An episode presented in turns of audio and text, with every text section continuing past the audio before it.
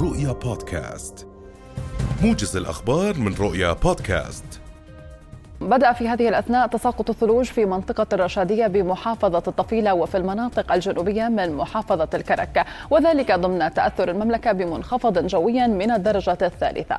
وقال موقع طقس العرب إن الجبهة الهوائية الباردة المرافقة للمنخفض الجوي تعبر الأردن الآن يرافقها هطول لزخات من الأمطار والبرد في مناطق عدة من المملكة بالإضافة لزخات ثلجية فوق القمم الجبلية مع انخفاض واضح على درجات الحرارة.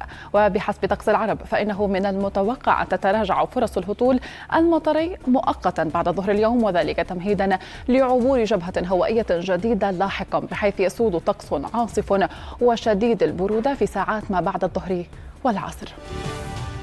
أعلنت أمانة عمان الكبرى حالة الطوارئ القصوى اعتبارا من صباح اليوم للتعامل مع المنخفض الجوي الذي يسود المملكة والذي تصاحبه غزارة في تساقط الأمطار وسرعة رياح قوية.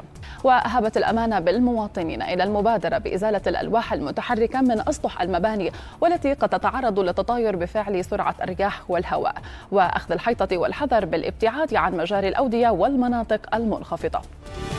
أوقفت الهيئة البحرية الأردنية حركة القوارب الصغيرة بعد ارتفاع الأمواج في خليج العقبة حرصا على سلامة المواطنين بسبب الظروف الجوية السائدة.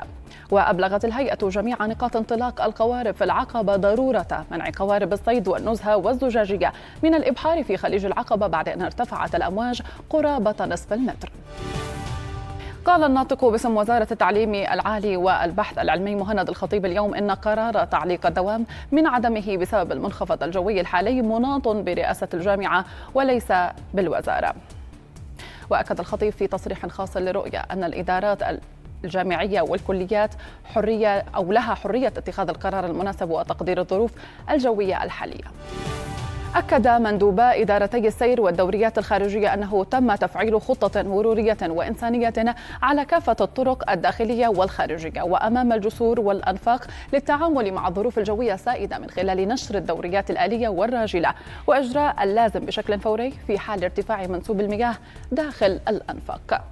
ودعا المواطنين إلى ضرورة عدم الخروج إلا للضرورة القصوى وتوخي أقصى درجات الحيطة والحذر حال المسير على الطرقات من خلال الالتزام التام بالسرعات المقررة وترك مسافة أمان بين المركبات والابتعاد عن المناطق المنخفضة ومجاري السيول. لقي أربعة أفراد من الجنسية الآسيوية حتفهم صباح اليوم إثر حريق شب في خيمة بمنطقة الكرامة غربية محافظة البلقاء وفق ما ذكر مصدر مطلع. وأكد المصدر أن حالات الوفاة سجلت لعائلة كاملة مكونة من أب وأم وأطفال اثنين حيث تواجدت كوادر الدفاع المدني والأجهزة الأمنية في الموقع للوقوف على أسباب الحريق. أوعز وزير الصناعة والتجارة والتموين يوسف الشمالي إلى المديريات المختصة في الوزارة لاتخاذ كافة الإجراءات اللازمة بالتنسيق مع الجهات المعنية من القطاعين العام والخاص لإدامة عمل قطاعي المخابز والمحروقات كالمعتاد في ظل الأحوال الجوية السائدة.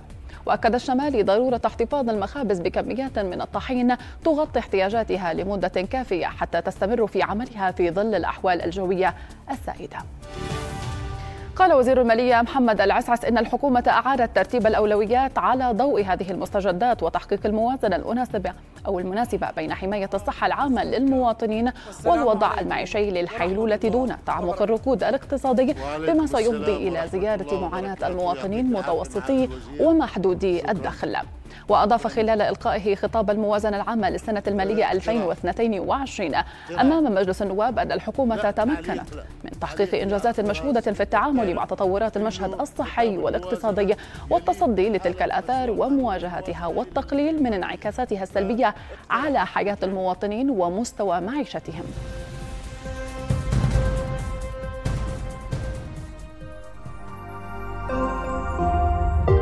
رؤيا بودكاست.